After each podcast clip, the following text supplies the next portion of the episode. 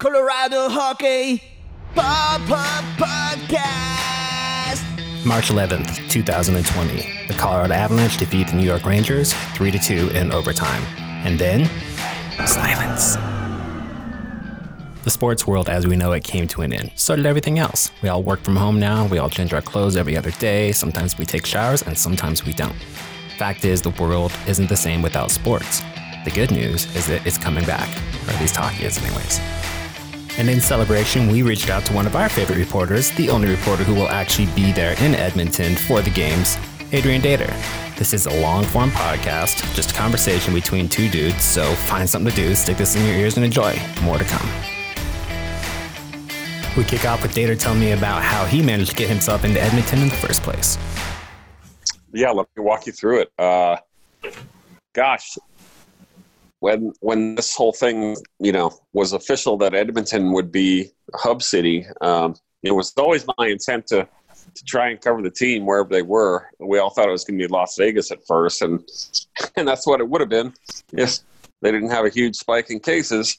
Um, so for a long time, I was looking at you know Airbnbs and everything in Las Vegas. I had a you know, even a friend there. I was thinking of hitting up or crashing his you know basement or something. And uh, but when that fell through, um, you know, I think Edmond or Vancouver was the next on their list, and I started looking up places there, and then I knew that was a lot more expensive, so I was kind of dreading Vancouver being the place. But the uh, health minister there in Vancouver said, "No, no dice. We don't want." We don't want your crowd here, and uh, so Edmonton, Alberta, uh, which has very few cases and very very little um, you know population and everything else here said yeah come on here. Uh, so we're all here in edmonton now but i, I didn't think i'd be here because uh, originally i booked a ticket uh, on air canada and they you know i screwed this up. Uh, they sent me an email back saying my flight was canceled. Well i didn't read the email close enough it was only the return trip that was canceled um, and I stupidly wrote that Air Canada on Twitter was canceling my flight, even though the flight was still available for sale. Um, quickly learned that that was not the case. That that um, that the flight to Edmonton was still for sale. Um, so I deleted the tweet. Now I love Air Canada. Uh, I have nothing but good things to say about Air Canada. They got me to Edmonton uh, two nights ago. I took a flight from Denver to Vancouver, the originally scheduled flight. There was nobody at DIA. There was nobody at the Vancouver airport, but somehow I took flights from both places to end up here in this um, very old apartment building in Edmonton, uh, an Airbnb. I'm down for 37 nights right now. I think the total cost is uh, nine hundred and eighty dollars. I think that comes out to like twenty five dollars a day. And uh, and here I am. You know, it's always been my you know attitude or whatever thought process that you know um, if I'm going to be a journalist covering something, I, am going to want to be at the place where it happens. And um, you know, to me, there was no question that I would do whatever it took financially or whatever it is to be here for this, and uh, and so I am here. Uh, um, if the Avalanche go on a Stanley Cup run, I may have no money left at the end of my uh, my run here. I uh, may be begging for for more donations, but uh, it's uh, it's a pleasure to be here, and I'm I'm serving day three of a 14 day quarantine, which is required by the Canadian government, which which I'm happy to serve. Well, happy to serve maybe happy maybe the wrong word but willing to serve it. Uh, and that's that's how i'm here. What does a quarantine look like? So when they, when your time's up will they test you again or what what are those details around that? I don't think they're going to test us uh, the word i get from the nhl is you know again this is all very you know everything's on the fly basically. Um, so i don't think they have every last detail but now but i think they what they've told the media is uh, you can if you're credentialed you you don't have to i don't think you have to have a test every day you're going to have to have your temperature taken and uh, you know ask questions about your your health and everything. If you're if you're sitting there coughing at the entrance gate, you're probably going to be denied. Um, so so that's that. I mean, you've got a temperature check. That's one thing. I think the, I know the maximum allow, allowed at the Avalanche uh, training camp was 102 degrees. So, um, hey, if you've got a temperature over 102, you, are not going to want to go anywhere anyway. So, yeah, uh, pretty high. checked in at 98 degrees every single day. Uh, 97.5, I think, my first day. And uh, uh, I don't, so we're not going to have to do a test, but but also we're not going to be allowed to be on the arena floor for the games. We're not going to be allowed really anywhere near the players during this whole thing. Um, so you asked, why am I here to cover this uh, when I'm not even going to be able to be in the locker room or interview a player in person anywhere? Um, I guess the answer to that question would be because I've still got to be in the building where it's happening. I got to be where the action is. Um, there's a lot of other stories I can tell uh, from from the building. I think that being in the building won't, you know, will give me a, a bird's eye view on things that other people won't have. To me, that's valuable as a journalist. And uh, and you know, it doesn't. I'm not trying to sound like a hero when I say that, but it's just just the way I, you know, it's just the way I am. I think most journalists would say that if they can afford it and, and get in, they're going to do it. You know, um, surprisingly though, I haven't heard of many other U.S. journalists that are that are doing this. I think I'm right now only have a really small handful of people are doing this. So uh, it feels kind of weird, but uh, we'll see. We'll see what happens when they open up the doors. Who's around the arena? Who's around from Colorado? How many reporters from from our state are out there? Say that one more time. Who's around from Colorado? I know that you're out there. Do we have any other groups out there? I don't think so. No? I don't think so. No, no, I don't think anybody else is coming. That's awesome. Uh, I think that it's yeah. an experience though that you have to be in. It's almost like putting on your uniform, right? As a as a journalist, right. you you have to be. I mean, you couldn't be more That's immersed right now. You actually That's couldn't be more immersed I mean, and not immersed at the same time. It's funny. That's what I say. Life's about experiences. You know, uh, I'm going to have a story that nobody else can ever tell probably when this is over, even though it might cost me a fortune. And really, I won't have any, too many other advantages when it comes to interviewing players as other people do. It's still an experience that I can say that other people don't. And to me, that, that matters, especially at my age, you know, 55 years old. I mean, it's, it's about experiences.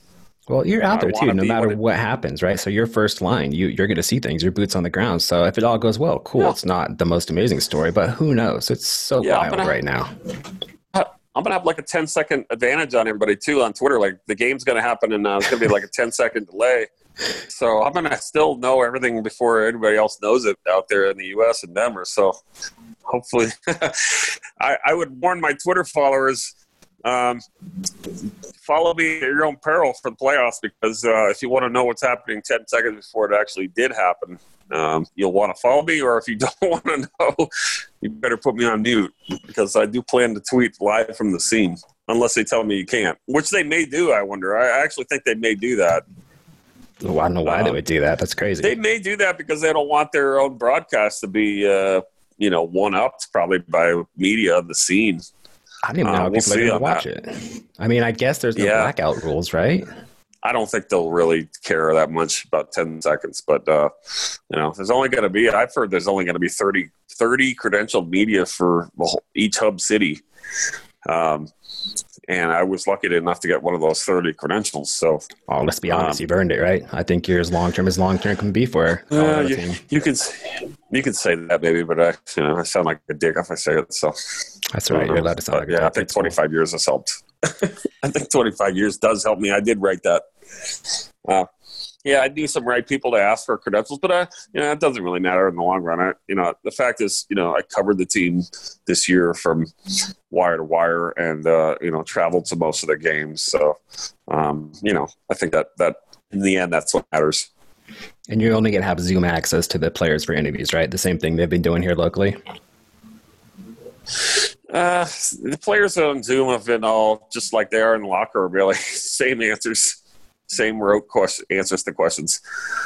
Um, I think that's a fascinating discussion for a whole other episode. Sometimes is you know how media coverage of uh, teams is going to change maybe from here on out. Even even when the pandemic lifts, um, there's players and teams I think are going to think, uh, boy, you know, maybe this was pretty easy for us doing this whole Zoom thing. You know, why do we need to have people in the building? Uh, why do we need to have them asking questions that we can't? Control or interview sessions.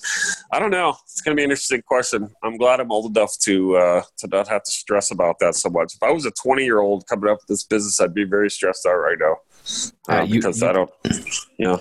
You've got some people now, right? So on your site, you have a couple of just recent college grads helping you out now. Is that right? Yeah, uh, yeah. I got a kid from Arizona State who's uh, a good kid who uh, produces my podcast. Can't hear what Jeremy says. It's uh, in honor, of course, of Patrick Roy's great quote about Jeremy Roenick. And uh, yeah, I just hired a kid from uh, graduated CU three years ago Scott McDonald's. Uh, he uh, he actually had a credential for the Eagles and DU hockey this year, and uh, young, hungry kid. That's kind of what I, you know, was looking for. Somebody, somebody who works for the right price too. Yeah, that was that was part of it. Uh, so uh, yeah, so Scott's written a couple stories, and uh, you know, we'll see we'll see how that goes, and you know, I'm not some uh, magnate here throwing money around too much, but uh, I do want some more varied voices on my site. I don't want everybody to just have to read my old tired voice all the time. But uh, I can tell you that I really feel good about running my own site and totally different about everything uh, since I started doing this uh, about a year ago. It's a totally different change uh, of mindset for me. We've talked a lot throughout the years, and uh, you've had some hesitation about technology or how it was going to play out. And we would talk about what some of the uh, long-standing guys have been doing, but to me, this couldn't be going any better for you. I mean, you're kind of gone from a site to a platform with these other people helping you out, which is going to free you up to do maybe longer pieces, more in-depth pieces, or just try new things. And to me, that's all wins. Well, I think it's all wins if you just you know give stuff people want to read. I, I will caution about long pieces and in-depth pieces. Um, I wrote long in-depth pieces for two years at Bleacher Report after I left the Denver Post, and uh, those got crickets for traffic. Uh, you know what got the most traffic was top ten lists. You know, 10 listicles. Yeah, listicles. So it's very frustrating. Uh, you know, I think uh, people who try to do long form journalism right now still uh, having numbers that don't look so good. Everybody says they want long quality journalism, but you know, unless you're in the New York Times, it's a tough go, especially in sports. Um, but overall, I'll always agree with your point. Like long quality, best journalism in depth is is always what we should strive for. And if you sell out to the lowest common denominator, uh, I don't know. You still might get rich doing. I mean, um, you could write another book. Yeah, I don't know. I think books uh, books are a tough game. It's uh, I've only had one book that's made me any real money, um, and that was Blood Feud, the book as Red Wing rivalry book. Um, the other books didn't sell that good. You know, books are tough. Books are very tough, especially in 2020. You know, nobody can go to a bookstore anymore for one thing. I know everybody usually buys books on Amazon too. But, uh, you know, it's tough. You know, you don't. How many people scroll lists of latest books out? You know, and on Amazon or I don't know. It's just I find book sales to be a very frustrating thing. There's a couple books I wrote that I thought would sell real well and didn't, and uh, kind of leaves you disillusioned. I I think uh, I am going to try and start a novel though. You want to hear the premise? I do. It's called it's called uh, placebo. Uh, political parties in trouble of their reelection effort unless they get a vaccine in time. Uh, time's running out. So what do they do? They cook up a fake vaccine, fool enough people to win the election, maybe or maybe not. Uh, and uh, it's all placebo, placebo effect. And uh, the people who knew about the placebo plan may have to be murdered all, uh, by the political party when all is said and done. So stay tuned. What do you think? I, like I don't know if you can write it quick enough, though. I think I can write pretty quick. I might call it a novella. You know, Yeah, that would be fancy too. So twenty thousand words. Maybe I get it sold as an option to some screenplay. You know, you write like other people talk, though. I mean, it's just, things have happened. yeah, I, I think you could do it for sure. I don't know if you're serious about it, but I actually liked what you said. I mean, even if I sold it just on my own, like on Amazon, all right, I'll take you know dollar ninety nine or something. You know, maybe I get a few bucks off it. I don't know.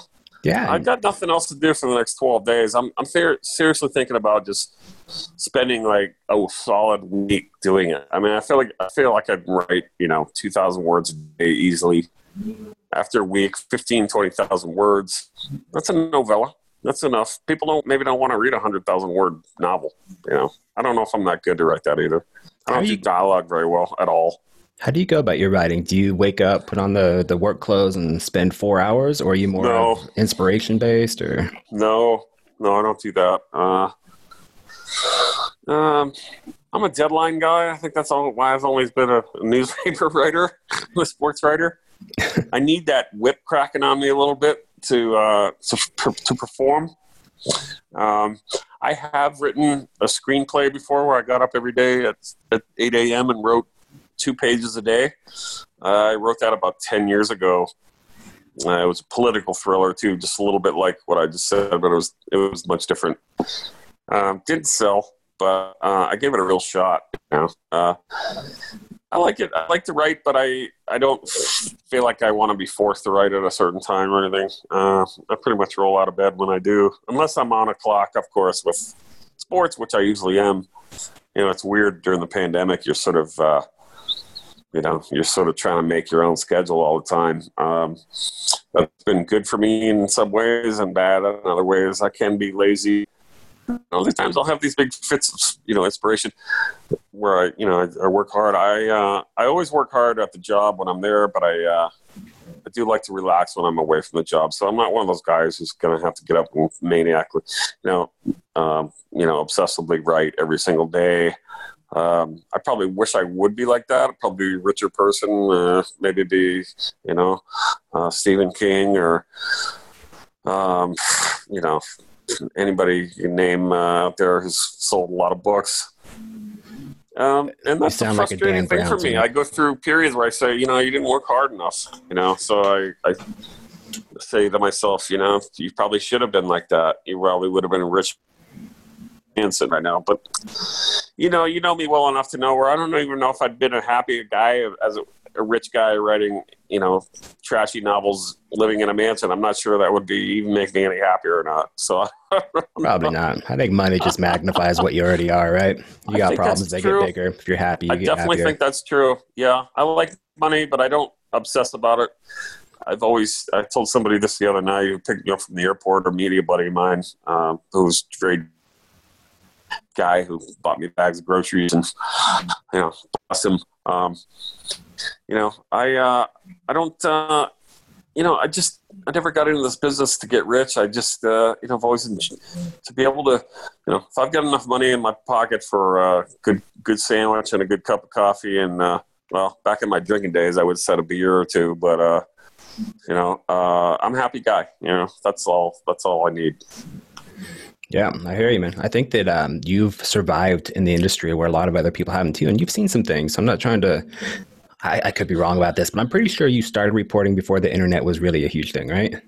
yeah. Oh yeah, I did. trying to say that as nicely as I can. Uh, Yeah. But and then I mean, you kind of you went through that, you survived that. The papers pretty much got disrupted to the point where it's all online, and then suddenly people can't deal with more than 500 words or a thousand words at a time, and then it's a Twitter thing, and everyone's a reporter, and it's just really fascinating this kind of journey you've taken to end up where you are today in a room by yourself for a couple weeks before hockey starts, and hopefully we end up with a cup.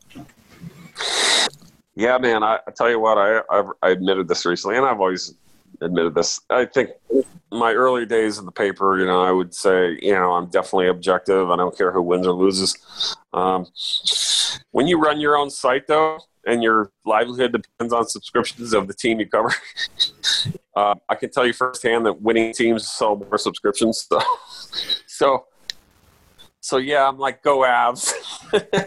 You know, Yeah. uh, I do hope I come home with a cup to uh, to bring home a cup here. I've done it twice, so you know, um, it's uh, I've covered two Stanley Cup winners here as an Avalanche beat writer, and I do hope there's a third. Uh, I think this team's got a real shot. I really do. Like I said, they could lose in the first round and get swept. I mean, everybody thought the Tampa Bay Lightning were going to breeze to the cup last year, um, and you know, you could have gotten like hundred thousand to one odds. They they would have got swept by the uh, Columbus Blue Jackets, but that's exactly what happened. So there's no guarantees. They have a very good young team, but uh, I'm hopeful. they can still get really swept am. just as easily. It's such a. And it's I mean, not they even a should win a hope. cup in the next five years. If they don't win a cup in the next five years, it's going to be, um, a, a you know, a disappointment to them the level that like something went really wrong. You know, something screwed up, something went bad, really happened, something tragically bad, or something because. They really should win a cup in the next five years, I think, with their young talent that they have either on the team already or still coming up through the system. And everybody talks about Byram and Timmins and their defense, but don't forget about Alex Newhook too from Boston College. Mm-hmm. Uh, we don't have to get on a big ta- tangent here about the Avs but you know, Alex Newhook from Boston College is. I mean, he's going to. He was one of the best college players in the league, nation this year, and uh, he's only going to get better. There the two center right there, or possible number one if he keeps progressing. That's going to be around for you know 10, 15 years for the Avalanche and be a rock in their top two lines. I mean, that, there's just a lot to look forward to here now and in the future. Well, we got a lot of contracts coming up too, and I think that MacKinnon's gone on record saying that he'll even take a little bit of a, a hometown discount because he believes in this team. And like you said, I think that if we win in the next three to five years, I think this team has a great future. If we don't, I think it really falls apart because a lot of guys have been here on faith and you know on a contract that kept them here. I'd be real curious to see where that lands us, though.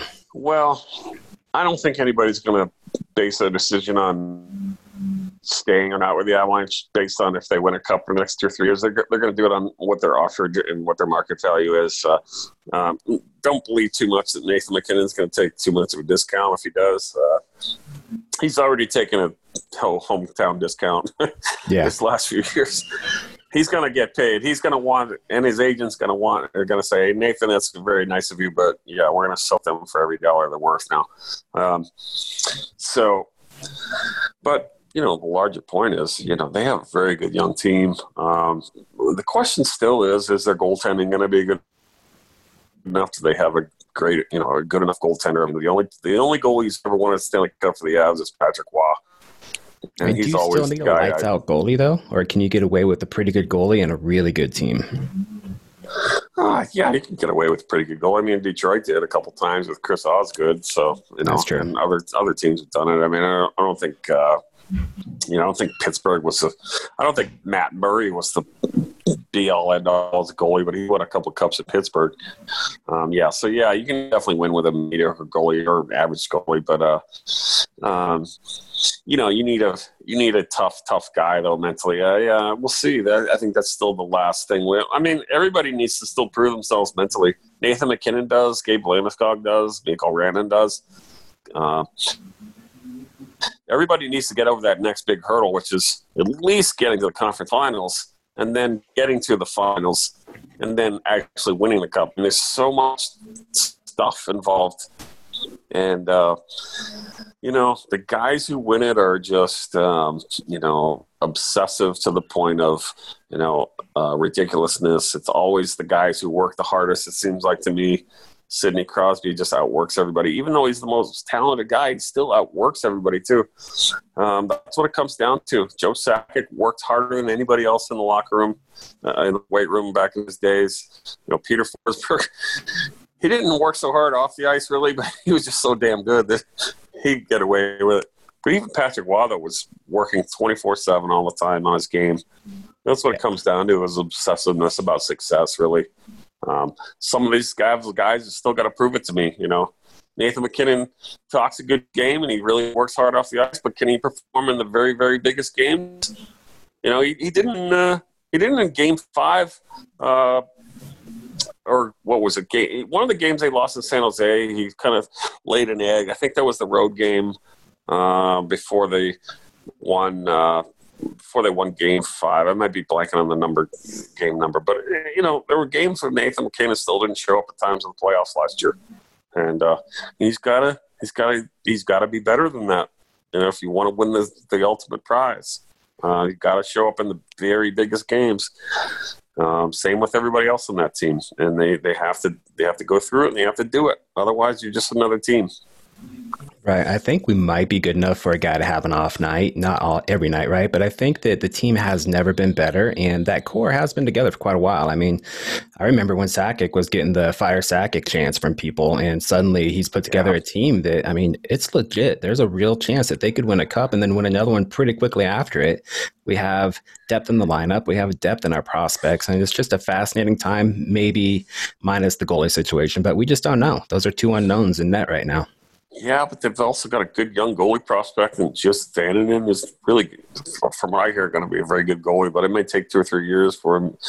Um, yeah, I know goaltending. You know, it's uh, it's the biggest thing. I mean, uh, Philipp Grubauer won a round last year. He was good against San Jose. Um, kind of felt like he didn't rise to the level that he could have in Game Seven against the Sharks. You know, they had that road game. I don't think the Sharks really. I think they had a really good start, and of course they scored on a lucky goal. I think Donskoy got the first goal. It was kind of yeah. a lucky goal.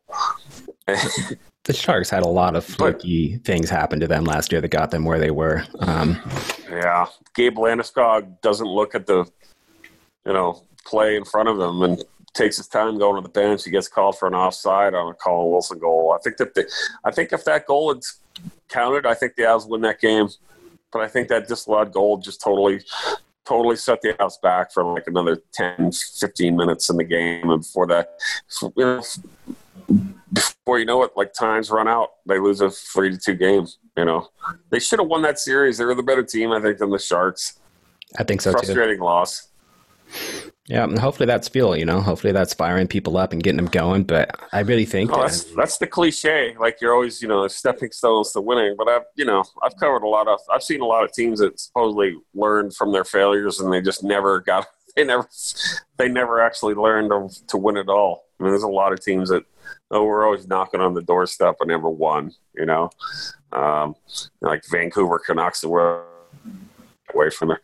San Jose Sharks. You know, they they they were great great team for like 10 straight years but they never could win that final big game in the cup or anything. You know they had so many good teams but they only made one cup final and then they lost it. So it, it really you know it's, it's so many who knows what the real difference maker is but you know it's uh it goes fast if you don't take advantage in your window you know, now the Sharks are looking at at least, you know, what?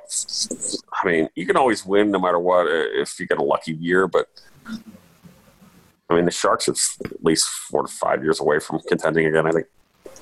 Well, and it's it's such a different game when you get to the playoffs. I know that's really common to say that, but it's just true. You see teams that are blowing other teams up get shut down by a system, oh, yeah. or you know, an, an, injury takes things out of whack. Where I mean, the Lightning to me, I I don't know. I really thought they were just going to blow everybody out of the water a couple times, and it's just nothing there. I, I don't know what to make yeah. of that, and I don't know how we respond to that because I think that we're one of the better offensive teams in the league, and we have some real prominent players that we can move around from one to two lines. But when it comes down to can we be shut down? Yeah, and sometimes it makes somebody like MacKinnon really kind of I don't know what the word is I'm looking for have that off game. You know, he gets frustrated. Yeah, um, and that's where yeah. I'm. That's where I'm looking to as this thing starts. Is when we hit that first bit of adversity, what happens? Right.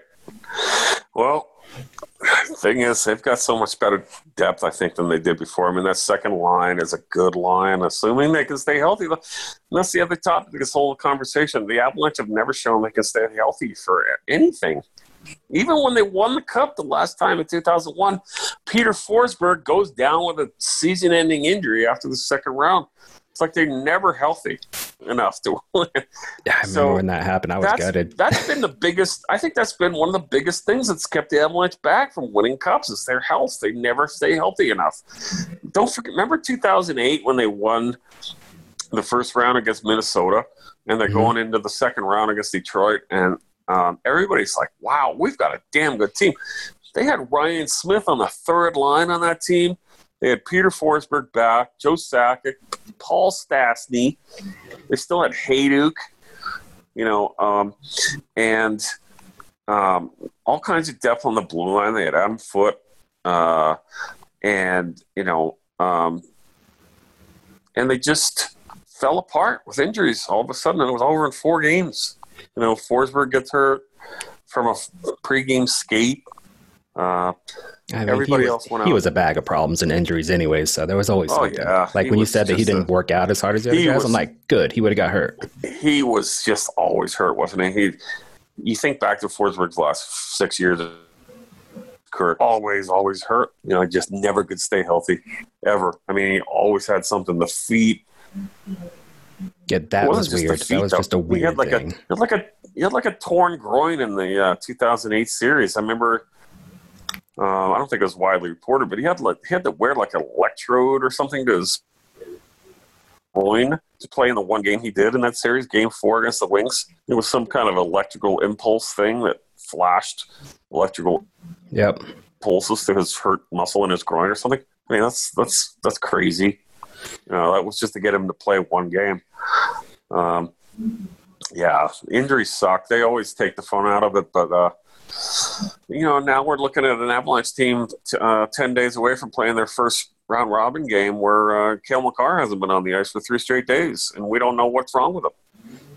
Yeah, I don't know what's going on there either. I haven't been keeping up as much as I should, um, mostly just because social media pisses me off sometimes. Not the sports as much as the other You don't stuff. like but social media? Oh, so full that's why I have so many different accounts. man. Like I got one How that's just for hockey, but nobody else plays that game. Everybody brings their politics to my hockey Twitter. Uh, I learned that lesson at least. I don't do politics on Twitter. I've had maybe one or two tweets.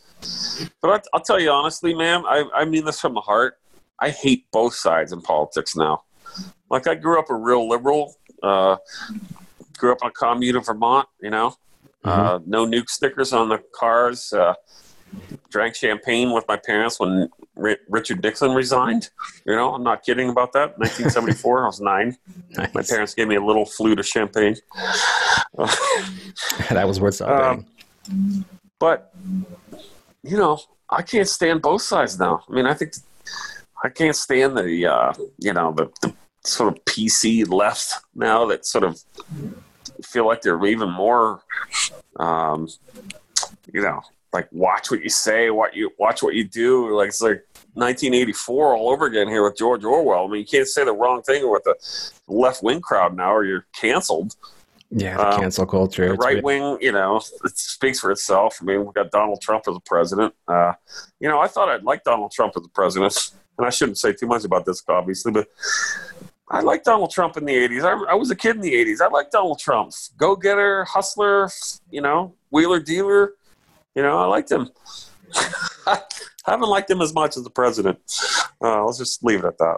Yeah, I've never been a big fan, but you know what's interesting is you don't hear the hockey players really get into politics ever. And I figured there'd be No. one or two, like EJ might throw something out there for you, or one of these guys who's outspoken, but while they're playing the Yeah. game, I don't know if they're talked to or if No. it's like, hey, don't go there. Like, No, They're don't care super enough consistent. about politics. No, they're not into politics. As an athlete, you just don't have the time to get into politics. I think the last guy who was seriously into politics that I covered was Shjon Podein, and he was a, a Green Party member with Ralph Nader. Hmm. Um, he was a big Green Party guy. Uh, I don't know of anybody else who's really been invested in politics since then. Most of the players that I knew from the earlier days of the ads were all right wingers because they, they didn't want to pay any taxes. Yep. Um, so they're always railing about the taxes. But uh, yeah, no, there's no politics in hockey really. We got enough to worry about with our, you know, winning games and then doing our jobs to then to debate about Donald Trump in the locker room. You know, it just doesn't happen that much. that's the beauty of uh, hockey coming back is it's sort of anti-politics. It's one of those Yeah. things that brings people together under the same umbrella to cheer for the same team and get over Right. themselves a little bit. Right? Exactly. And I'm the same way. Like I'm sick of politics. I'm sick of the news. I'm sick of CNN. I'm sick of Fox. I'm sick of being told what I have to think or what not to think. I do want to have my mind taken off uh, things with sports, and that's obviously what we've all missed through this whole thing. I mean, sports is is the great, uh, you know, it's, it's the great equalizer and everything. I mean, it's always based on merit, not really who wins and who loses. I mean, you can argue that the best teams buy their best players. Yes, and I say that as an old Red Sox fan. I used to hate the Yankees for that, but uh, you know, it's still the it's still true though. Like you know, you go on the field of play and you win based on who plays the best, and that's the bottom line. It doesn't matter how rich you are, really, or poor you are. Um, it's always going to be people who work harder than you eventually, and and then then and then they get to be the well-paid guys. And but uh, you know, I'm the same way, man. I'm sick of politics. I'm sick of the coronavirus. I'm sick of the sick of all this crap. I'm sick of the being lectured to how to think all the time by by people out there. Um, I'll do my own thinking for myself, and uh, I'll try to do the right thing out there. But yeah, let me enjoy my my private life and my sports, and uh, let's just move on with things, okay? Yeah, I'm not hoping we see the end of this too. I hope it's not, you know, one of these things where the cup isn't handed out because things got crazy. I've been calling it the COVID Cup, and I feel a little guilty about that, by the way. Well, I've actually called it the Stanley COVID playoffs too. I'm not going to do that in play in print probably because I don't. I don't. I think yeah. that will be you know yeah, as a it, right? as a quote unquote serious journalist, I'm not supposed to say that kind of stuff, but. Yeah, I've thought that word too. I think a lot of people want to say that word. I, I, I don't think it's. I don't think it's gonna. I don't think you need to denigrate this cup winner, though. I mean, I really don't. I think it's going to be four rounds of seven game series. And, you know, okay, so there's not a huge bunch of fans in the stands and they didn't have to travel back and forth. We all know it's a different year. But I still don't think that. Uh, I don't think that should be a de- total denigration of who wins this cup. I still think you're going to have to earn it with four rounds of solid play on the ice. And uh, yeah, we'll all remember this year horribly. But uh, I still think it, uh, in the in the end, you'll. I think the cup winner who wins this year will be able to say they won it fair and square and earned it, and uh, uh, hope that's the way people remember it. I think so. I don't think anyone has an unfair advantage going into this. I think that certain teams have had the chance to heal up, but so has every other team. Yep. I mean, the Avs are benefiting from health more than anyone, I think, and that's great because I mean, Mikko yep. came back a little late into the season, and then he got hurt, and he never really seemed 100% beyond his game, even though he was producing. But a little time, a lot of health, and I think these guys are hungry, and I think the Avs. I mean, if there's anyone who's benefiting, it's probably us. And sure, Crosby being you know rested is going to be a good thing too, but yeah know. And yet, you know, you look at the guys, teams like the St. Louis Blues. I mean, they're they're so tough. They're going to be they're healthy too. They get Tarasenko back. You know, what if they just come out with that hungry attitude again and repeats? And and uh, you know, they I think they still have a better probable defensive system than the Avs. You know, uh, I think that's still what something that we have to worry about as Avs fans is that teams are going to find out ways to try to frustrate MacKinnon, like you said and uh, and then move on to you know the lower lines. And and then it's you know if you're if you're to have to start worrying about like JT Compher scoring a goal in the clutch or or whatever you know it's like your third and fourth line guys you know we'll see what rubber rubber will meet the road there at that moment because uh, you know we'll see if they really I mean everybody's bragging about their fourth line right now and stuff so it's great for yeah let's see them playoff they really have to perform and, and produce um, yeah, you know they had they've not had very good uh, lower line depth production in the playoffs the last few times they've been in the playoffs. Uh, and you know that's still something you're gonna you're worried about. You know, you say it looks great on paper. Yeah, we got Matt Calvert on the fourth line and Bellemare, and we got JT on the third line and Joonas Donskoi on the third line. But uh, you know, guys can disappear pretty quick when the clutch. So I'm trying to sort of doom. I'm probably doomsaying a little bit here, but I I've just seen too much on both sides to to to know that it's so cliche, right? It always boils down to cliche, but you know, we'll see. We'll see when the really time comes because uh, I've just seen too many teams either drink from the moment or uh, just not even get there because they just choked right away, you know. Um, but I do think that this Avalanche team is uh, is too good to be, you know, um, like they're not going to get blown out of any game. They're not going to get blown out of any series. Um, it's just going to come last clutch few minutes of any game or any period, you know.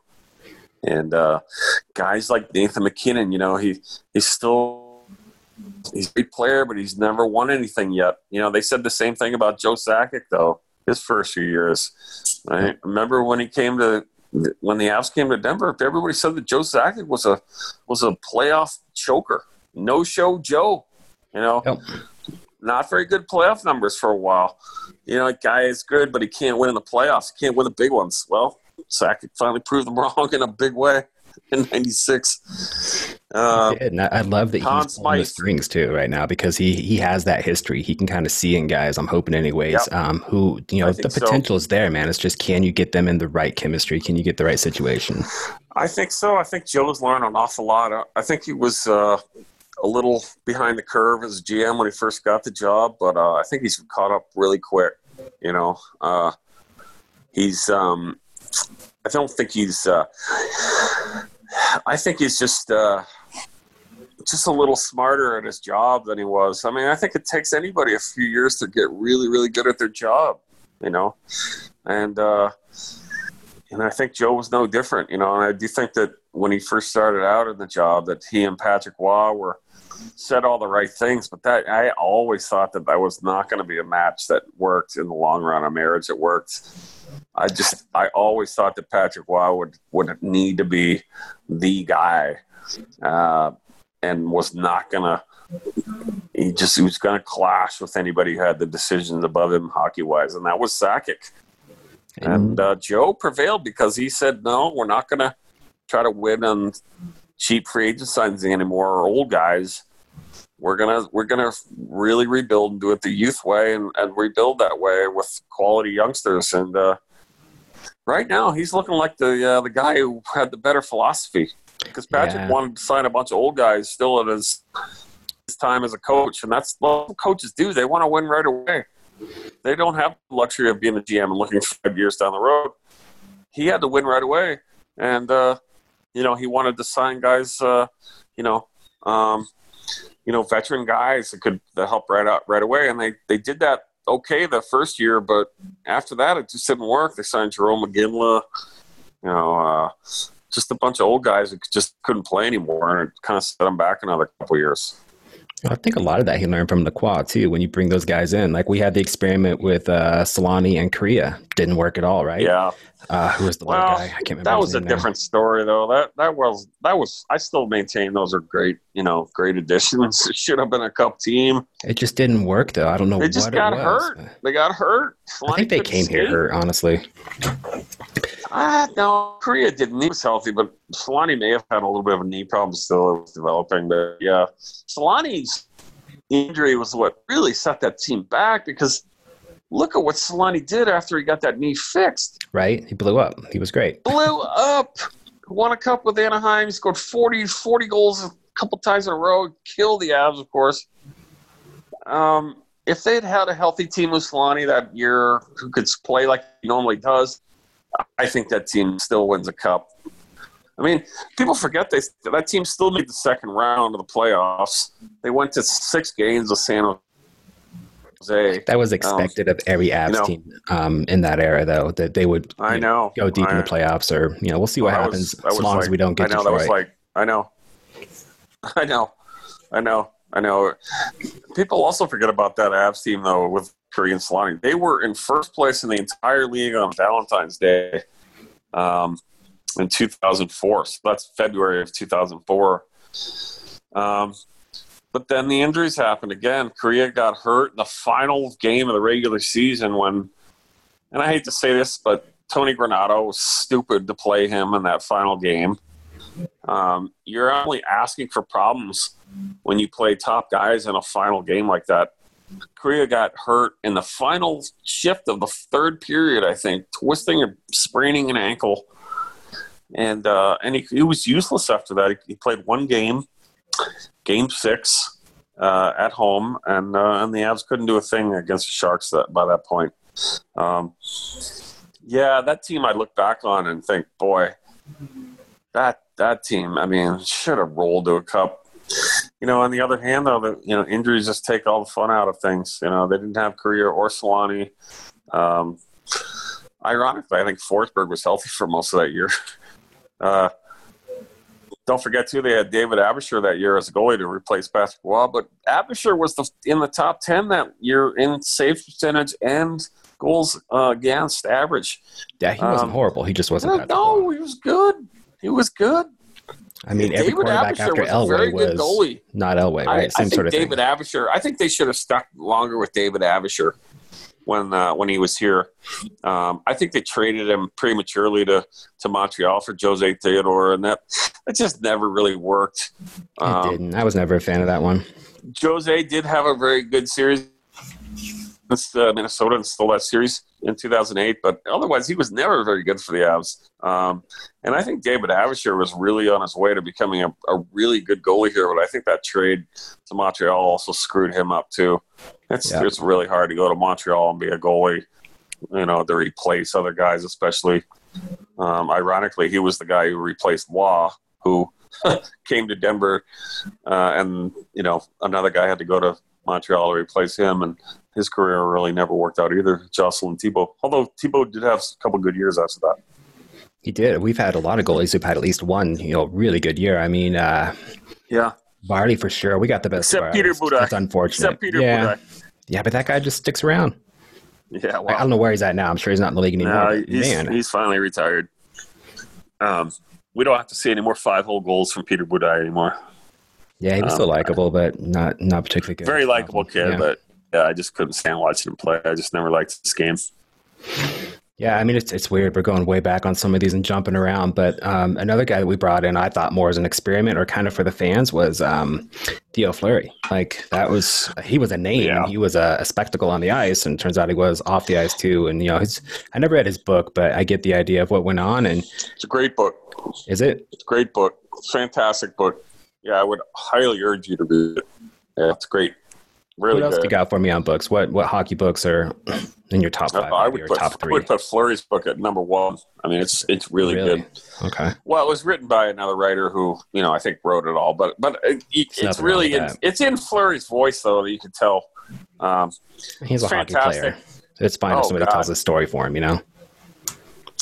it's a fantastic book, and the stuff he went through, man. I mean, it'll make your stomach churn. You know, um, it's horrific what he went through as a young kid uh, playing for Graham James. Um, the fact that he had a career at all is amazing to his testament of character. Uh, if you read what he went through, you know, the fact that he was able to play and, and have a really excellent career is just mind boggling.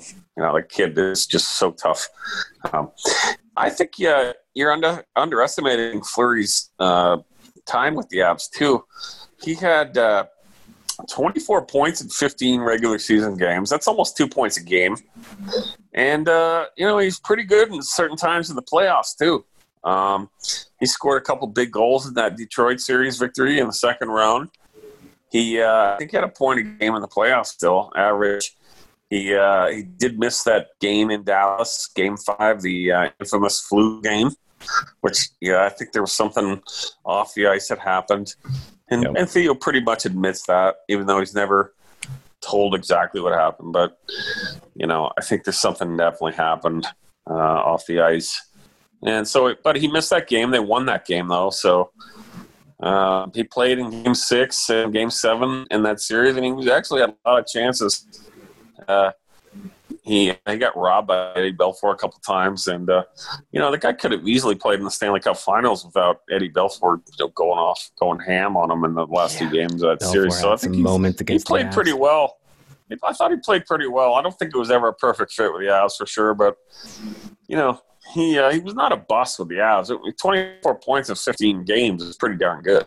Yeah, I think it just represents a, a different era, like the, the Lacroix era. Like he was willing to make some trades that a lot of times would work out, but sometimes just didn't. And he, he was willing to roll those dice and take that chance. And I admired don't him forget- for it.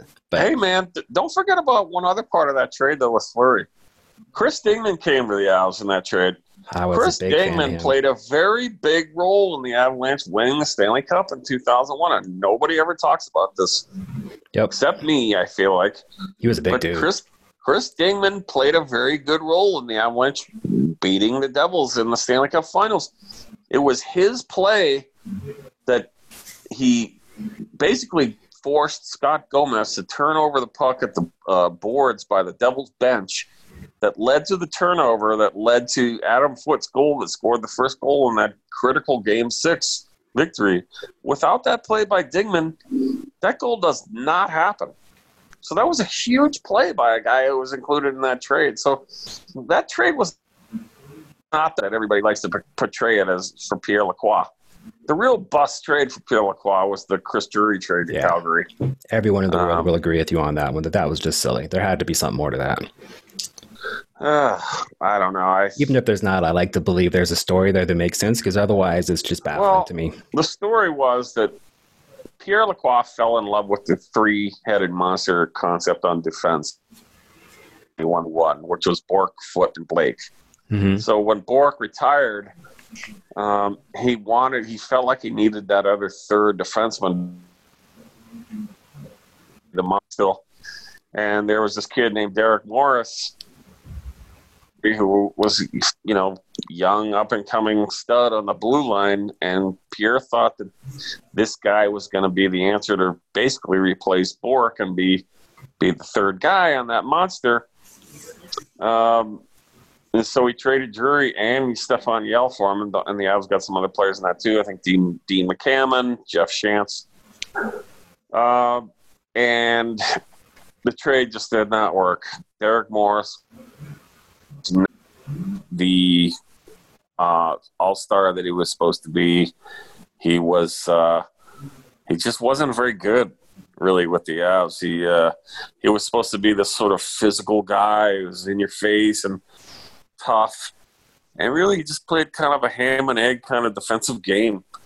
That was good enough for him for to have a, a double digit year career in the NHL, but he never won anything, and he just was not the right fit for that Avalanche team. And, and losing Chris Drury and Stephane Yelle were two critical losses on that forward lineup that they just uh, just couldn't replace very well even though those next Avalanche teams did have some really good teams and won and made it to the playoffs, and but uh, yeah, losing Chris Drury was uh, that's that's the uh, that's the sort of um, I don't know Maltese Falcon of the whole Avalanche history in a way. That's the bad bad period of the Avalanche history that I'm sure Pierre would take back if he could do it again.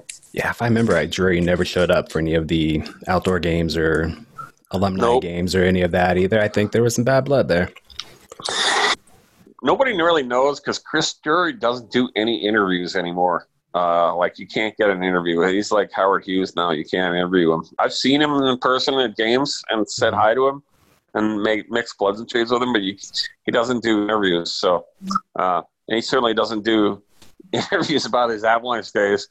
Uh, maybe someday he will. I hope he does because uh, I would love to know more what he really thought. But but I can tell you for sure that he was obviously very unhappy about being traded to Calgary.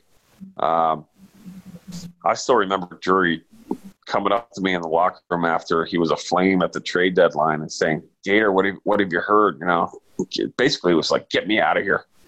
You know. Yeah. Um, and I said, "Geez, I haven't heard anything, Chris." And he was not traded at the at the deadline. He uh, he finally was traded in the offseason to Buffalo, and he, you know he went on some really good times at Buffalo. God, he was a good player for them. He was. He was just uh, so competitive too.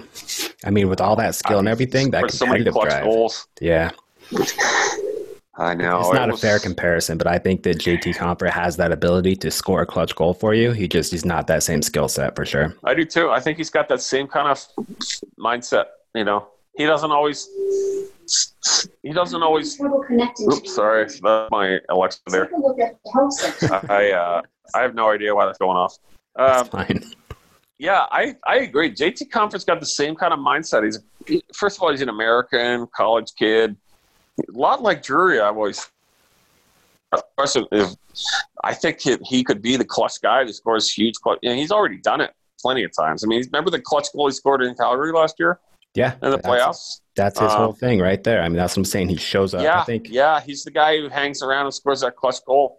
he's great Uh, too when he's on the a penalty more kill. consist- more consistent basis. Yeah, before down Yeah. a goal and we're we're on penalty kill, that's the guy I went Yeah. after because he'll generate some offense down a man. Yeah, yeah. No, I'm a huge JT fan. Uh, I that's I mean, to me, he's a perfect third line center. He, I, I think that Jared Bednar just needs to leave him alone at times too. Stop moving him on the first, second line, right wing. You know, don't make him such an expendable part that you sort of uh, don't let him grow in his probably more natural role, which is a third line center. You know, Yep. he he does still need to work on his defensive game though. He still, for some reason, lacks like smarts when it comes to defensive positioning at times. I don't know what it is, but God, you know, remember a couple of years ago, he's like a minus 38 or something. Um, he's still got to work on his defensive game. I, I know he doesn't seem like he would, but it, the numbers say still a defensive player, which he needs to he needs to be very he needs to master that if he's going to be a real true third line you know good guy you can depend on. Because even when Stephane Yelle was the third line center, you know he was never much for offense. Right, I would never be out of position defensively. Always made the hard plays defensively with his stick or whatever. And uh, you know he played on two Cup winning teams, and when he went to Calgary, he played on another team that went to Game Seven of the finals for the Flames in 04. Yeah, he's a great hockey player. He really is. He was always underrated, but there's so many other guys who were hockey Hall of Famers or at least Yeah. end up in the rafters that were around him to talk about. But he was great. Same Yeah. with Shjon Yeah. Podein, a little bit different kind of guy, but uh, Yeah. Keane, another guy. Just there's there's a role for guys like them. You need those depth guys, those those chirp, chirpy just guys, those the guys with poise, guys. the guys who Keane aren't Mike Keane getting was hot. Mike Keane was the best. Like he was, there was not a better hockey leader than that guy. Everybody loved Mike Keane. You know, Yeah, he- just he was great. blood and guts. You know, he was just tough as nails. He probably hung on a little too long in his hockey. He played for like, don't forget, he played for like eight years or something for the Manitoba Moose Yeah, well, of the AHL. Like imagine being have that guy too. They're like, hey, Patrick is being traded. You're going with them. Like that that had to be so weird for him in his situation. Oh, that was a great throw in, wasn't it? It really was, was- yeah. Yeah. And that was so crucial in that trade, too, because Patrick had no other friends on that team. Don't forget, this was the former Nordiques that he was going to. They hated each other, the Yeah. Canadiens and Nordiques. They hated Patrick Roy in that locker room. I was thinking Um, Brad May, what from Detroit was it? When we got Yeah, him? you're getting it. You're, you're jumping way ahead here. That's Uh, like. Oh, just the weirdness of a, a rival coming to your team. Like, how do you deal with that? That's like us Yeah, getting Zach Breezy at this signing. point. Like, Brad I don't know about a, that. It was a bad sign. I still don't, to this day, I don't know why they signed Brad May. Uh, that was like a really weird one. Yeah, he's he's I not my mean, the dude. guy basically was, you know, just public enemy number one with the, you know, saying he's going to take Steve Moore's head off, and Yeah. that's basically what happened. And uh, and the Avs go and sign him at off season. Really, I mean, he did absolutely nothing for this team too here. that was a Um, sketchy trade. Now that you bring all that up, I don't remember. That was Lacroix time, I guess. no, that was a wasn't that a free agent signing? Uh, I don't Brad know. May? I was just trying to figure out who was GM at that point. well, Pierre Lacroix was. Yeah, so that's that's another one. Just kind of he thought that they needed uh, some more grit and all that stuff. Uh, but yeah, that was a dumb signing. That pissed a lot of Avalanche fans off. It's still to this day I hear from Mavs fans who say, you know, that that that trade pissed me off. It's to the point where I wouldn't watch the team. You know, There was a couple. I Uh, think people are pissed about Deadmarsh and Drury for sure. Even though the Deadmarsh Yeah. one, you can justify that, but still, the a trade is tough, but you, you can't you can't you got to say that Lacroix made the you know he won in that trade. Really, in the end, he got the cup over it. Without Yeah. Rob Blake on that 0-1 playoffs, they don't win the cup. Period. Blake was Um, fantastic too. That guy could drop people at that blue line if he wanted Oh, to, and it was he always was clean. scary, he, man. he didn't was do. scary. Yeah, he wasn't dirty at all. I didn't think he was just. He kind No, of like not Z, dirty He closes that distance Oh, so quick. Oh no, not dirty at all. He he may have made a bad hit from behind on the hit that basically ruined Peter Mueller's career Yeah, uh, when he was with the Sharks. Kind of a hit from behind, but yeah, you know, as a ho- you just get the wrong hit at the wrong time, and if you you know genetically, if you just don't get right, you know, you don't know. I mean, a lot of guys take hits from behind like that that are okay, you know. Uh, Blake was certainly not a dirty player, but No. he hit you hard. You know, I mean, he didn't care. I mean, his job was to intimidate you coming across that blue line. Oh man, I would see those hits lined up from that he would make sometimes at open ice, and you'd see it coming too, especially from sitting way up high on the press box Yep. and you'd be like, "Oh God, here, hold on," you know. I mean, I would just sit there, ah, you know. Even when he, he'd hit opponents, I'm like, "Heads up, man!" You Yeah. know, it was scary. I don't like. I I, I like viol. I like. I don't say violence. I like. I've always liked, you know, the physical aspect of hockey. Um, do too, especially with a guy like that, because that is just good Yeah. hockey. He lines you up. I mean, hockey. Z's the same way in a lot of ways, where he'll make you think down- twice about that blue line. Yeah, if you have your head down coming across the board, you're going to pay a price. That's the fact of the matter. That's hockey. You know, I feel like they're trying to sort of legislate any kind of hitting out of the game still. And uh, I probably sound like Don Cherry at times when I say that, but I don't really, I don't miss the stage fighting at all. I think that's great that that's gone.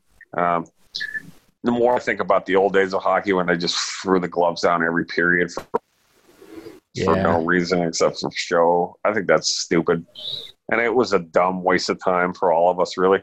That said, I still like a good heated rivalry where if you really hate the other team and you have a fight that develops and, and it's, you know, oh, okay, let's gloves off and it's on, you know. Yep. Um, to me, that's still, that's real emotion. That's real hockey.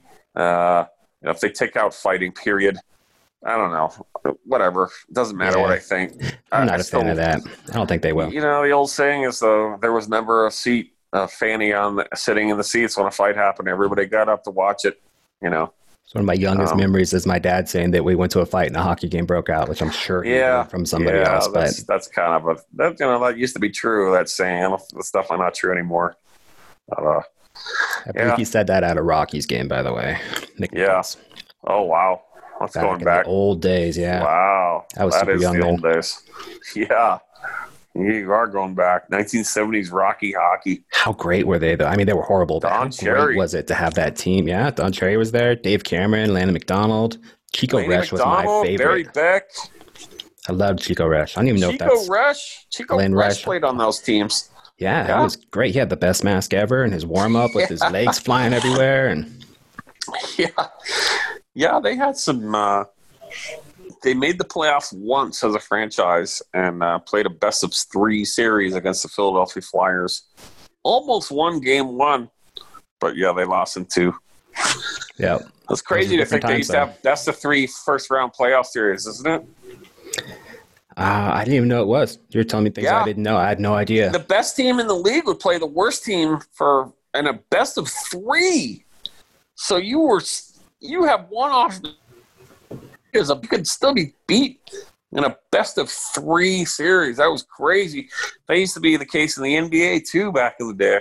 I remember thinking, God, we're gonna as a Celtic fan, I'd be like, we're gonna be sixty-two and fifteen for the year, and then we're gonna lose the first round of the Bullets or something. How great was Larry. Bird? He was so I good. would sit there and be frantic with worry the whole time. But yeah, Larry Bird always came through in the clutch. Didn't have to. We didn't have any of those defeats. Yeah. He- was uh, a unique player, though. The way he played Oh. was, it was very kind of country boyish in a way. Oh really God. Larry Bird is my idol. I could go on and all night about Larry Bird. He's he's totally my sports idol. And it, it's not because he's a hick boy or anything like that. It's just, but it's all of it. I mean, he was so. He just was such a unbelievable player, and just the work ethic he had. He was such a good example for a teenage boy He from New Hampshire. never anything but himself, too. 80s. Like, that was the authentic never guy right there. never never never never never never put on any airs never tried to be fancier say the just a hick from french lick man take it or leave it and i took it Yeah, and the way he'd shoot that ball, too, that was, that was Oh you could see a silhouette and know who's shooting the way he shot oh that ball. Oh my god he was such a great shooter he was just unbelievable Man, that was a different time, too, That game mvp has three-time world champion i mean people forget how good he was i mean and I'll put his like five year period that he was un, you know against know, he was unbelievable. You know, his career career averages were I think it was I still have this memorized. Twenty four point three points per game per game in his career, ten rebounds per game per game, and six point three assists. That's pretty damn good, right? That's really good, especially for his era. Oh my god, it's good any year. Ten rebounds a game, plus twenty four points, plus six assists. and that, I mean, he did a lot more on the on the paint or in the paint too than people think. They, I remember him as Oh, like a three point shooter, but the guy was good everywhere. But Oh, every no, now and then he'd get on a streak. With three point shots and just drain them. Toward the later part of his career, he couldn't he couldn't drive as much anymore to the paint because his stupid back went out on him and his legs uh, every got weaker, so he couldn't he didn't have that push anymore. So he became basically kind of a jump shooter the last couple of years, and it, it really was no fun watching him play. Even though he'd still have some games where he'd turn back the clock and be like, "Oh my God, Bird is back." But you know, you just he just the back wouldn't let him. He uh, he has such a bad back, and I can certainly sympathize with that. Yeah, you've Um, been having your own struggles for a while, but it's not like unlike Forsberg, years. who Forsberg had a lot more hockey he wanted to play. He just couldn't do it. His body would not let him do it. Nope, it just wouldn't allow it. Just wouldn't allow it.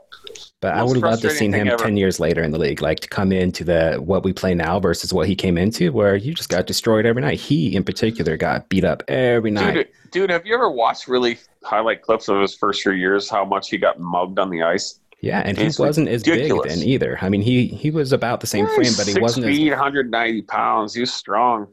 yeah. He, But- he was great, man. I've never seen a guy with such a wide stance be so skillful. Too. No, I know, and he just, but he got mugged all the time. People, if you look at the highlights, just people, guys would have two arms around him all the time as a defenseman. He would just fight through it. He'd take another cheap shot, and he'd make some play. Yeah, He'd be and then You every know, now and then he'd go back at somebody too. 140 point guy in the league today. I, you know. yeah, Um, but he also, in a sense, drew some of that to him. I mean, that's the, that's the thing that people say about Forsberg is that, unlike Joe Sakic, who never, you know, got in guys' faces and hit back so much, hmm Forsberg did do that. He he would try to go back at the guy who hit him.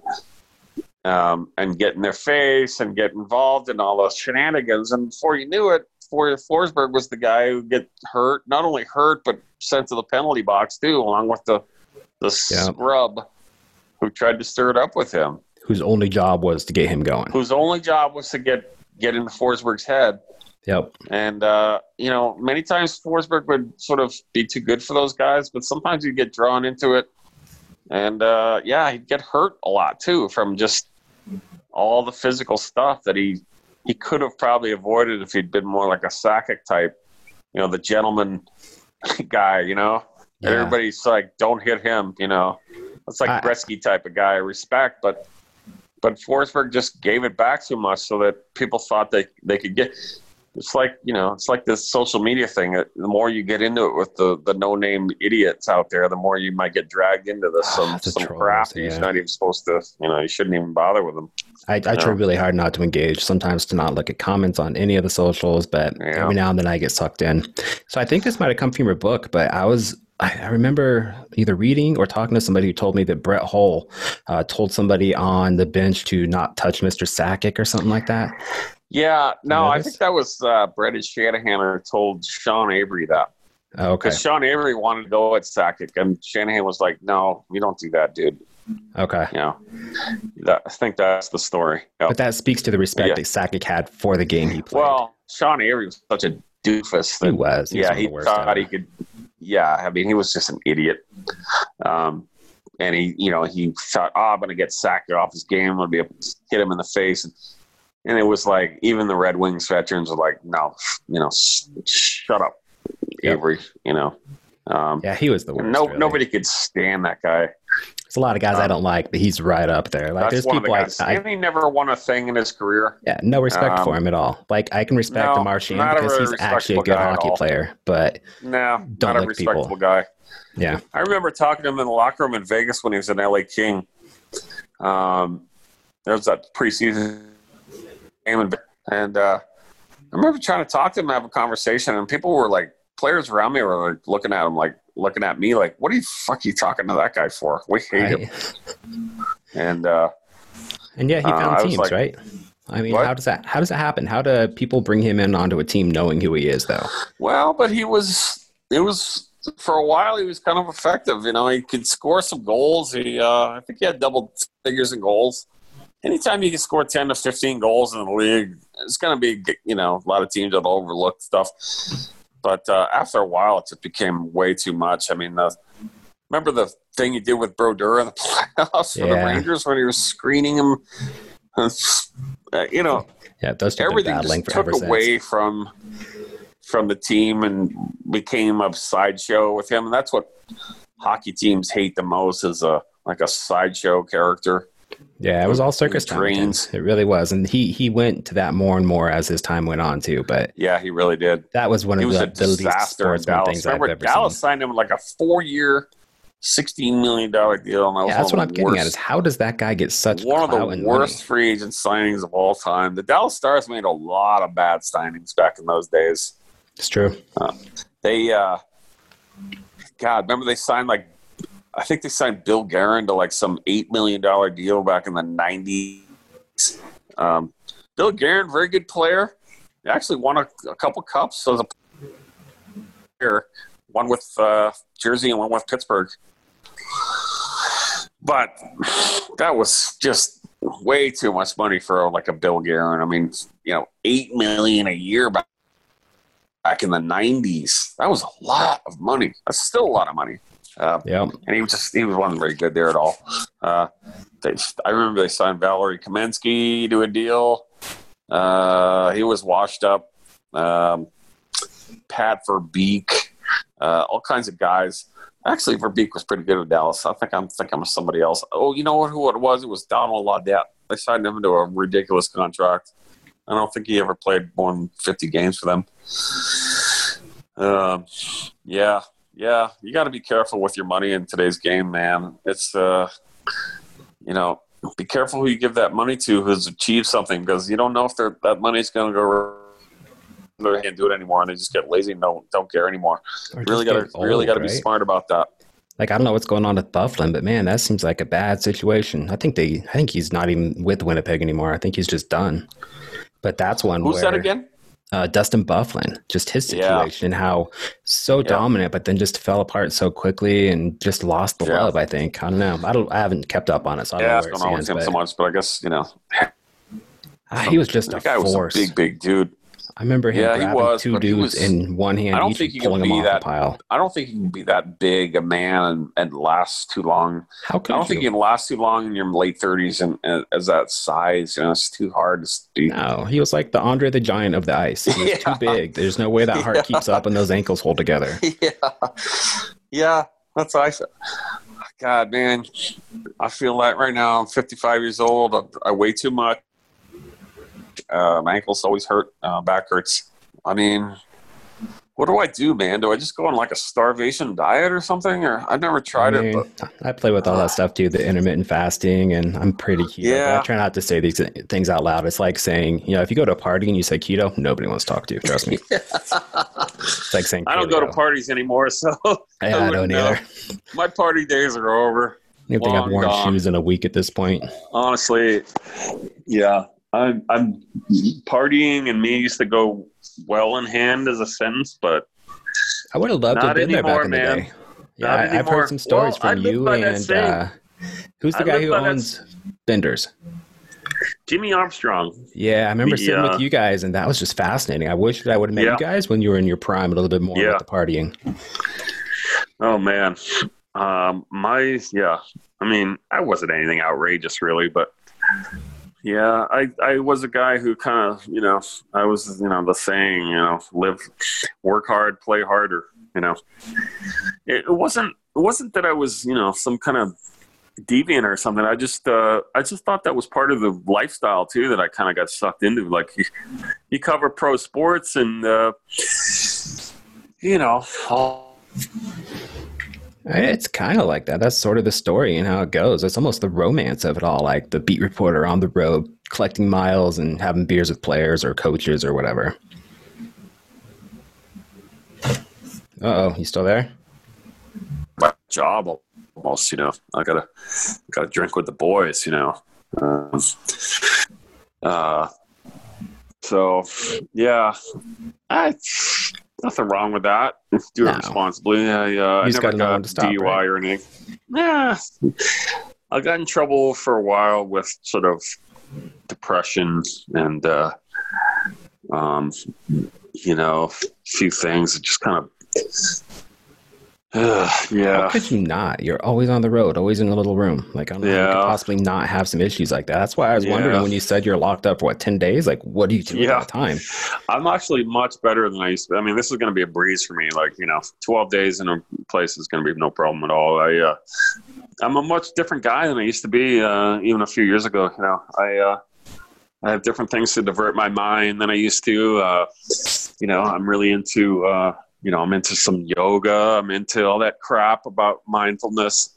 I'm with you, man. I Uh, got a Calm account. yeah, I do too. yeah, I love that thing, um, actually. I, uh, you know, when you hit rock bottom, you sort of, it's true, you, you reassess all your, what really is important. You didn't really important at the time, but when you hit rock bottom, you do. And all you really pray for is a chance to, to get it all back. And I was lucky enough to get, you know, some of it back. So, yeah. And you start to realize um, that you're not immortal, and then you start to see your kids have potential and get big and Yeah. become little adults. And you're like, Yeah. hold on, I got to get my shit together. here. yeah.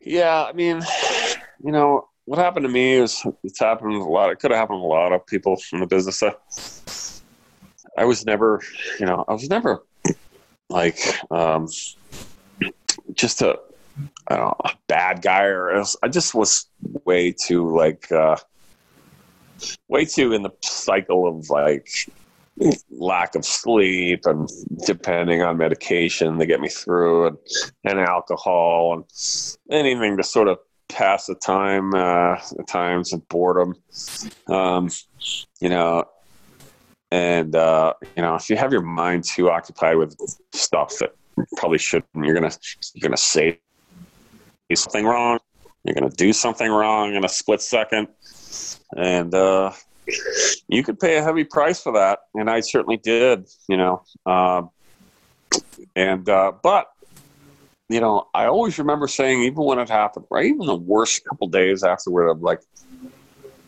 hey, you know what? This will be a new experience, at least. I mean, it sounds so warped, but at least I'm gonna feel like I'm gonna know what it's like to go through absolute hell right now Yep. for the next couple of years probably and you know what that's to be a new experience so in a way i was like looking forward to it in a weird way does that sound stupid or what That's maturity, man. That's good self talk. You know, what is this an opportunity so. to get better I'm at? mature. i don't think i'm a hero i don't think anything but i do remember thinking like that's going to help me get through that thought you know but there were still really some tough times after that like i you know i was still you know waking up at 8 a.m. and polishing off a bottle of wine before noon just to get through that rough first few hours of the day. Um, and, uh, you know, drink more after that. And, uh, you know, anything just sort of, sort of calm me down a little bit. Sounds like a Hemingway book. My goodness. Yeah, I know. And he, you know, that, look what happened to him. I, you know, I, uh, but it's ironic you say that. Hemingway was one of my heroes. I thought you have to be like Hemingway. Uh, I mean, as a that's what I'm saying. It's like being in a movie, right? And you're the lead in your thought movie. I really thought that. I thought Hemingway's a drinker. He's a partier. He's, I've got you know that's it's romantic to be a drinker and Yeah. a big Scott F. Scott Fitzgerald. I mean, all the great writers are alcoholics. it's true.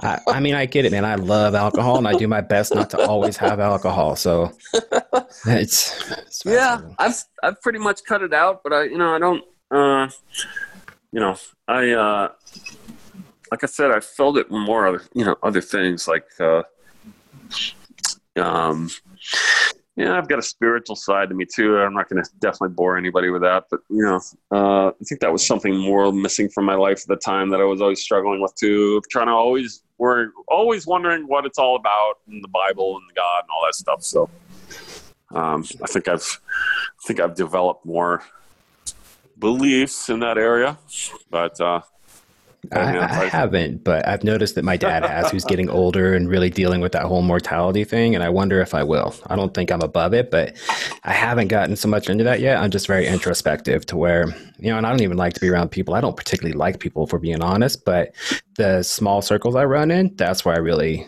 you know, that's where you can learn from people and pay attention Yeah. to what they do. But I don't know how you deal with so many people constantly chattering you up and being trolls half the time. And Eh, no. The trolls have gone way down. I, I don't get that many trolls anymore, to be honest with you. Uh, nah, I mean, you got a good following now, too, though. I, I love the way that Colorado hockey now is no, my, my my Twitter following has gone down by like seven, eight hundred followers in the last year. It's politics, Um, man. They see your Facebook. Really? Oh, you that's got to be it? it. Uh, Yeah, I've seen your Facebook a couple times. I was like. I cannot believe he's opening that door right now. Why is he doing that?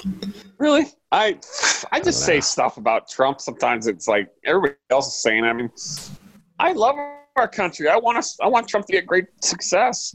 You know, but I mean, Yeah. when he's screwing up, I mean, what are you going to say? You know, I mean, I judge everybody by how they perform. I don't. I don't care. I, I wish Donald Trump was the greatest president ever. And Yeah. I, I you know, I I liked Ronald Reagan as a president. I thought he was great. You know, I like I George Bush the guy, first. but- I liked him. I thought he was strong, good, good president for that era. You know, I remember he it was spoke like well. That was a plus considering some of great speaker. presidents. Yeah. eh, he was president. I mean, it's this job delegate authority. I thought he did pretty well. Yeah, it wasn't perfect. No president is. Yeah, I'm pretty sure Man. Kanye is going to wrap this thing up though and show us how it's Oh done. God. See, that's where I start checking out. Like, I'm I not going to indulge a in any of that shit. I don't even know if I'm just getting trolled myself. I don't and I'm know. I- I- I, think he was actually going to run though. I don't know. That's where I turn off everything. I'm like, I'm not gonna, like, I'm not gonna get into that shit. Digital You know, detox. yeah. But uh, yeah, it's interesting you say that about Facebook. I don't, I don't know. I don't think so. I think uh, I think it's just because of the pandemic and people turned out forth a little bit, and people turned off Twitter in general. Like everyone's just Uh, so frustrated too at the same time. And the last thing they want is more of that angst.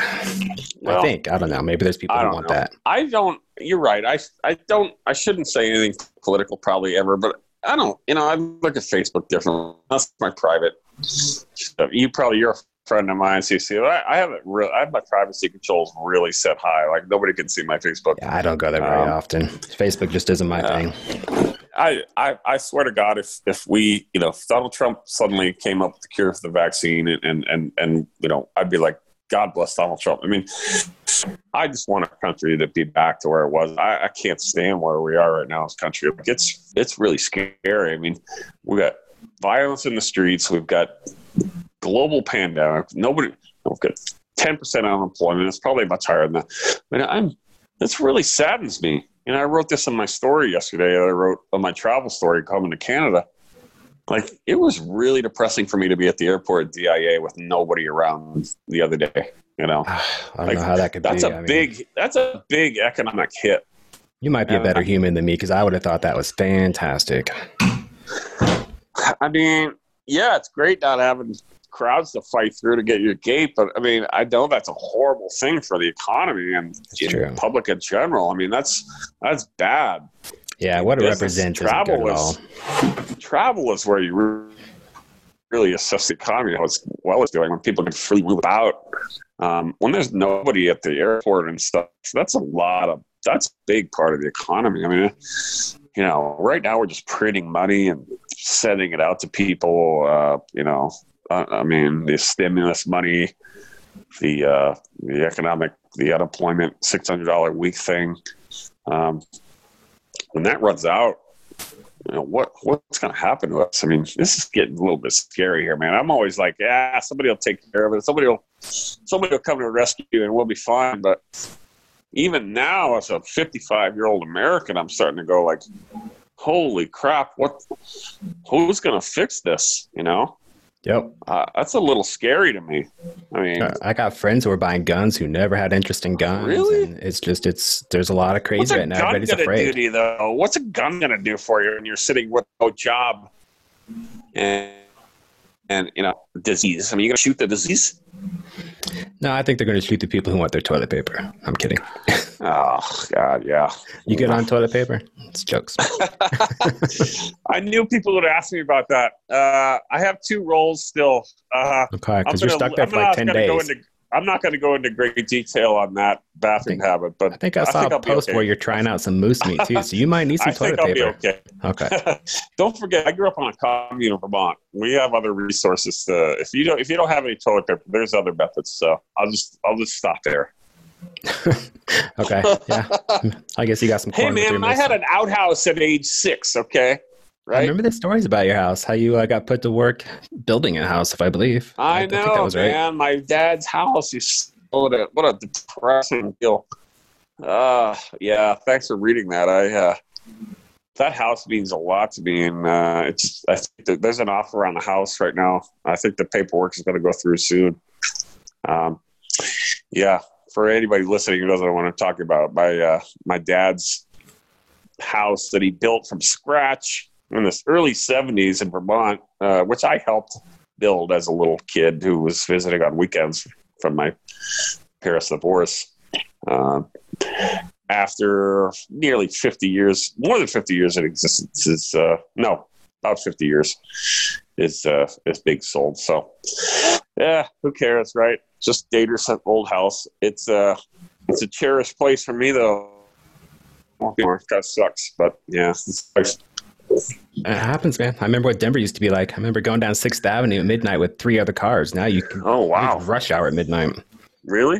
It Jeez. feels like it, yeah. I mean, Wow. this town has changed so much too. This whole state, but it's because we got a lot of awesome here. If it's not the mountains, it's the sports teams, and there's just so Yep. much going on. So proud to be a Coloradoan. Been here since 90, 91, and uh, one of the best decisions I ever made, and it was all on guts. We just just a pure gut decision. Let's go to Denver. Thank God I had to trust my instincts, and I did it, and uh, I'm so thankful for it. Yeah, I mean, it's it's great now. Back in the day, it wasn't as amazing, but right now, it's a great place to be. And if I Oh, ever it's left here, place. I could never come back. Colorado's the best, man. If I ever have to move away for any reason, I'm gonna know I'm gonna be like weeping tears every single night for how much I how much I miss Denver and Colorado. It's uh, it's you know it's where I had my best job ever. I had my son born, a marriage, two marriages, still on my second. So don't worry. Yeah, the second and the last one. in my life has happened in Denver. So, um, you know, I just, uh, and I'm not that stupid Boston, New England idiot anymore who like shows up to Rockies games in my Red Sox shirt either. Okay. I- I am not that idiot anymore. I hate those guys now. And I understand. I hate that. I hate that when you're, you move to a new city and you're still wearing your old team's colors all the time and just lording it over the place where you live. That's a dick move, right? Oh, then they crank the obnoxious up to like eleven. It's right so away. obnoxious. It's so obnoxious. Yeah. And I was that guy for the first few years when I moved here. Like I had my Celtic jersey on and my Red Sox jersey. And uh, what a dick I was. No, be respectful. Come to your new city. Uh, it's okay to cheer for your old teams silently and stuff, but don't be an asshole sitting in the stands, throwing your hands in the air and saying how much you love Boston and everything. If you love Boston so much, why'd you move to Denver? Do you always ever ask spend? that people to those fans. Always just say, "What are you doing here, then, man? What are you doing here? Why aren't you back in your beloved city?" Huh, I'm sorry to go off on a tangent. but I hate that shit now. I think the transplant tangent is perfect because it's real. Oh, I I mean, I've lived here my whole thing. life too, so you know, Really? So Yes. you're a native?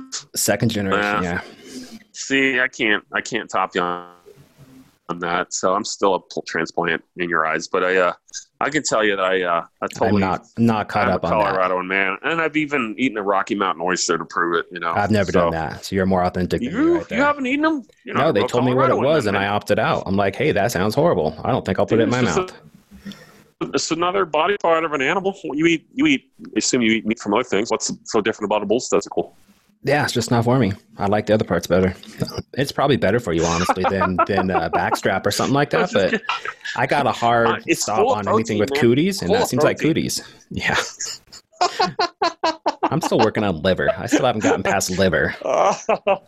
I think we better end up here. Yeah, we should wrap this up. But I would love to catch up with you later um, and see how things are going when this thing catches fire. Okay, check in with me. If I'm not Jack Torrance by the end of this uh, stay, the guy from The Shining at the beginning of The Shining and toward the end, then it'll be a mi- minor miracle. So pray for me that I don't become Jack Torrance at the end of day 14 of this thing because I am starting to get a little bit of cabin fever here. All right. That's so- why I talked to you for like an hour and a half here. And we might have won the, the longest podcast award here. That is, of course, Adrian Dater, who you can find at coloradohockeynow.com. You can also find him on Twitter at a Dater. A huge thanks to Dater for taking the time to talk to us, and we'll be hearing more from him in the future. This, like every other podcast, is brought to you by AbsFam, absfam.com. Awesome hockey shirts for awesome hockey people. Stay awesome.